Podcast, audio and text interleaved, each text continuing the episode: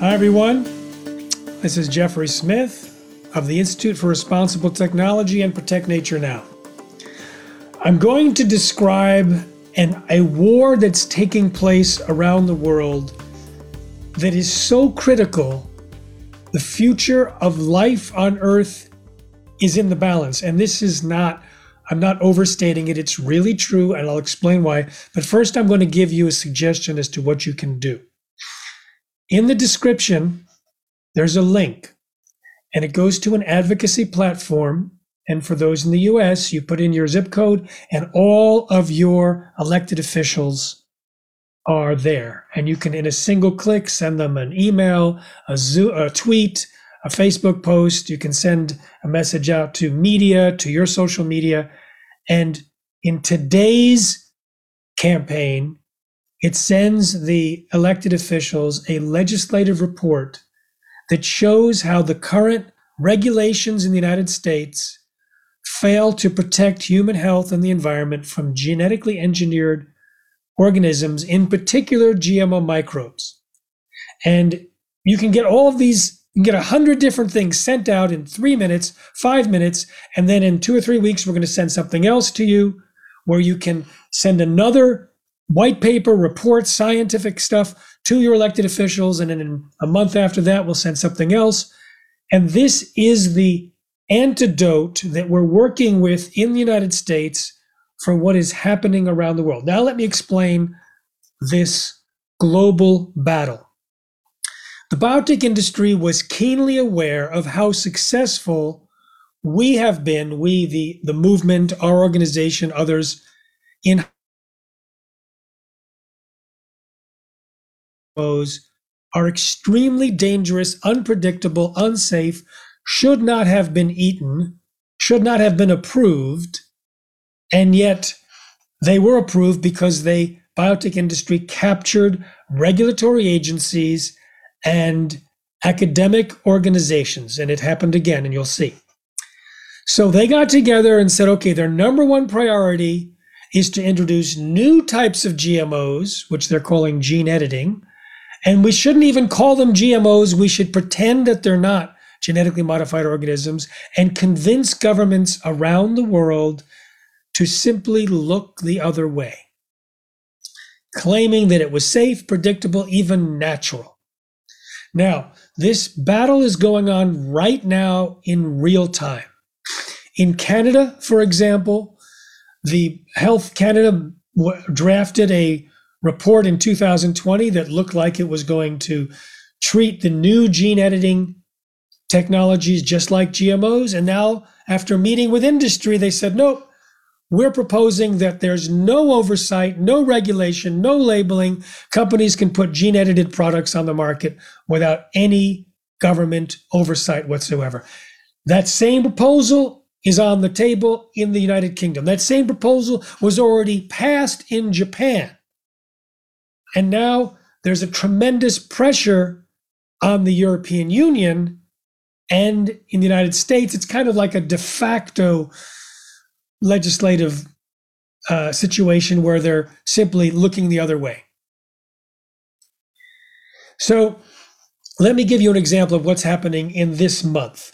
So typically when they're going to be going after a particular government, they start with their friends in high places with scientific credentials. And so in the European Union, they started with the German Academy of Science, let me see where, the German Academy of Sciences and the European Academy's Science Advisory Council. So those groups put out a report calling on the European Commission to ignore gene editing. Now, an independent and truly scientific group called the European Network of Scientists for Social and Environmental Responsibility, plus the Critical Scientists Switzerland, look at the report from the German Academy of Sciences and the European Academy Science Advisory Council and destroyed it. Basically said, it is not scientifically objective. It is not balanced. In fact, they ignored over 200 relevant studies in order to come to their false conclusions that only help the industry. So this was basically a captured report. And then that was made public, and then the European Commission comes back and comes out with their report, which is, again, total junk. And our friends over at Test Biotech, a German organization, went through that and showed, yes, it has no consideration for the unintended effects. There's no scientific justification for accepting a complete whole group of genetically engineered plants as safe. It is entirely unscientific. And both reports that showed the truth said that gene editing does not have a good track record. You can look at the documents to show that gene editing can cause unpredicted side effects. Now, what this means is if the European Union goes forward with this and the UK and all that, it means that we can be flooded with gene-edited GMOs that could create allergens and toxins and new diseases and cancer and whatnot, and never even know we're eating it because the government is not requiring it to even be informed. So the companies don't have to inform the government. They don't have to inform consumers. And it can contaminate organic nature, and it could cause devastating consequences for health and the environment, which will not even be traced. What's worse, we're going to get to that in a minute, how it can get even worse. Now, in the European Union, Slow Food came out against it, the organic food and farmer movement. The European Coordination Via Campesina came out against it. Greenpeace organized a day of action in 25 cities and supermarkets across France, demanding regulation of these new GMOs. Trade union came out against it. And it's actually a mobilized battle all over the world that you're not hearing about in the United States. There was, at the same time, coordinated, the European Union has been the first application for a gene-edited crop has been introduced. It happens to be resistant to a deadly herbicide, which is very dangerous for human health, called glufosinate, and it creates a new toxin produced on specific ferns growing on trees. So it's a toxin producer, and it's a toxin receiver because it can be sprayed and not die. So it's more of the same junk that the biotech industry is putting out. And so this is going on around the world. And Japan, they just came out with their first gene-edited product, a tomato that produces GABA, which is like a sedative. So this tomato produces a sedative, and it's being offered for free to growers around the country and even in other countries. And imagine that can contaminate. It's going to be unlabeled, so people may eat it. They may have a reaction to it. They're supposed to have a reaction to it, and yet it's not labeled. There's no safety studies that have been done, nothing required. So this is an example of a country that's already down the road that says, okay, we have no government requirements. Let's introduce a drug-producing tomato and allow it to be given away for free. Now, this is not just per country. There's also a United Nations effort pushed by Bill Gates and the agro industry. They have a big United Nations Food System Summit where they disregarded the traditional input from civil society, non-governmental organizations, nonprofits, people's groups, and basically marched in the spokespeople for the biotech industry to be the conveners so that they could push forward their biotech agenda on a United Nations level. It's all happening this year and last year. And at the same time, we're finding conventional breeding is producing tomatoes that are virus resistant better than the GMO because the GMOs couldn't do that. We're finding that the gene-edited calyxed soybean flopped in the US because of low farmer uptake. So there is good news. But it hasn't stopped, and the truth has never stopped the biotech industry from pushing their agenda. So now here's where the Institute for Responsible Technology is coming in. Of all the possible gene-edited organisms that can be ignored by the new government proposed regulations. The microbiome, bacteria, algae, archaea, fungus, viruses, they are by far the most dangerous. You introduce a new gene into a gene-edited microbe, and they travel around the world. We didn't have to have a pandemic to figure that out.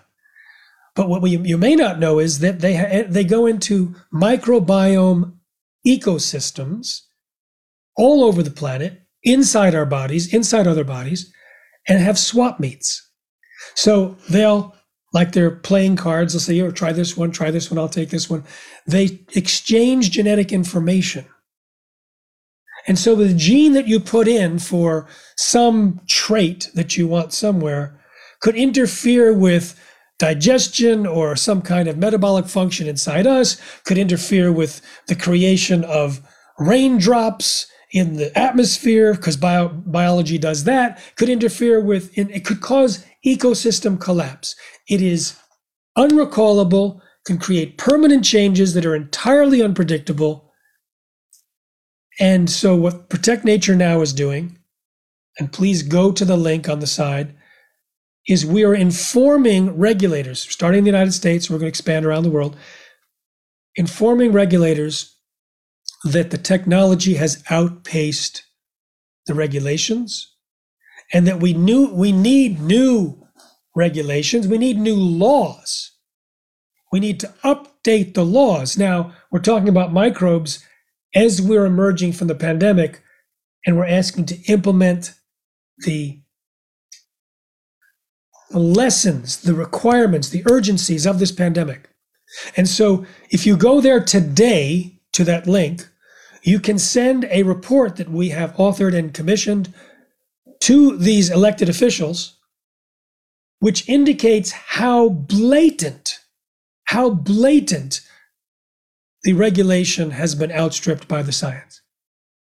It is so obvious. In fact, I'd like to recommend that when you go there, and you send it to your elected officials, go to that same page and read the article that I wrote. The legislative report is long, it's detailed, it's for regulators. It's not that interesting for the layperson, but this 2.5-page article that I wrote makes it very clear that we have come to a time where virtually anyone can do gene editing and genetically engineer microbes. Millions could be introduced in this generation, permanently replacing nature and possibly causing existential threats to emerge. Ecosystem collapses, long-term human health problems. It's very clear from that article. So I recommend that you read that and also send the link to your elected officials on Facebook, on your Twitter, on all of your social media. You'll have an opportunity to send the material to media as well, because media, when you enter your zip code, media populates and you can pick 5 and send it to them. Please, because this is we need all hands on deck right now. All living beings and all future generations are depending on the decisions we make now. This is our best efforts to guide the decision making of elected officials. And we think we hit the right angle. We hit the right angle 25 years ago when I started as an activist focusing on the health dangers of GMOs. That drove consumer purchasing dollars. That made a big difference. And that's why the biotech industry is trying to say, oh, gene editing is not a GMO, because they saw what happened when we informed consumers about the dangers. The gene editing is at least as dangerous as the old type of GMOs. There are ways that it might even be more dangerous. So please go to that page, take 3 to 5 minutes, go through the steps, and then in a couple of weeks, we're going to send out more information to elected officials and invite you to come back to that page. And by that time, since you've done it once, and we're going to shorten the action steps, it'll take 2 minutes or a minute and a half. And then 3 weeks later, another minute.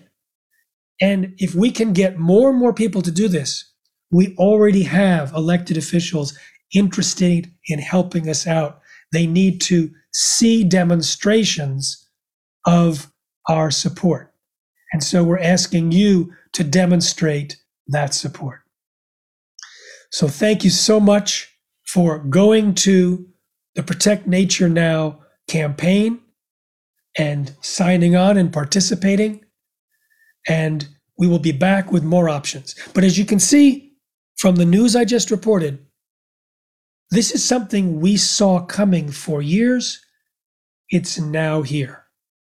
The battle is on to protect all living beings and all future generations. Safe eating.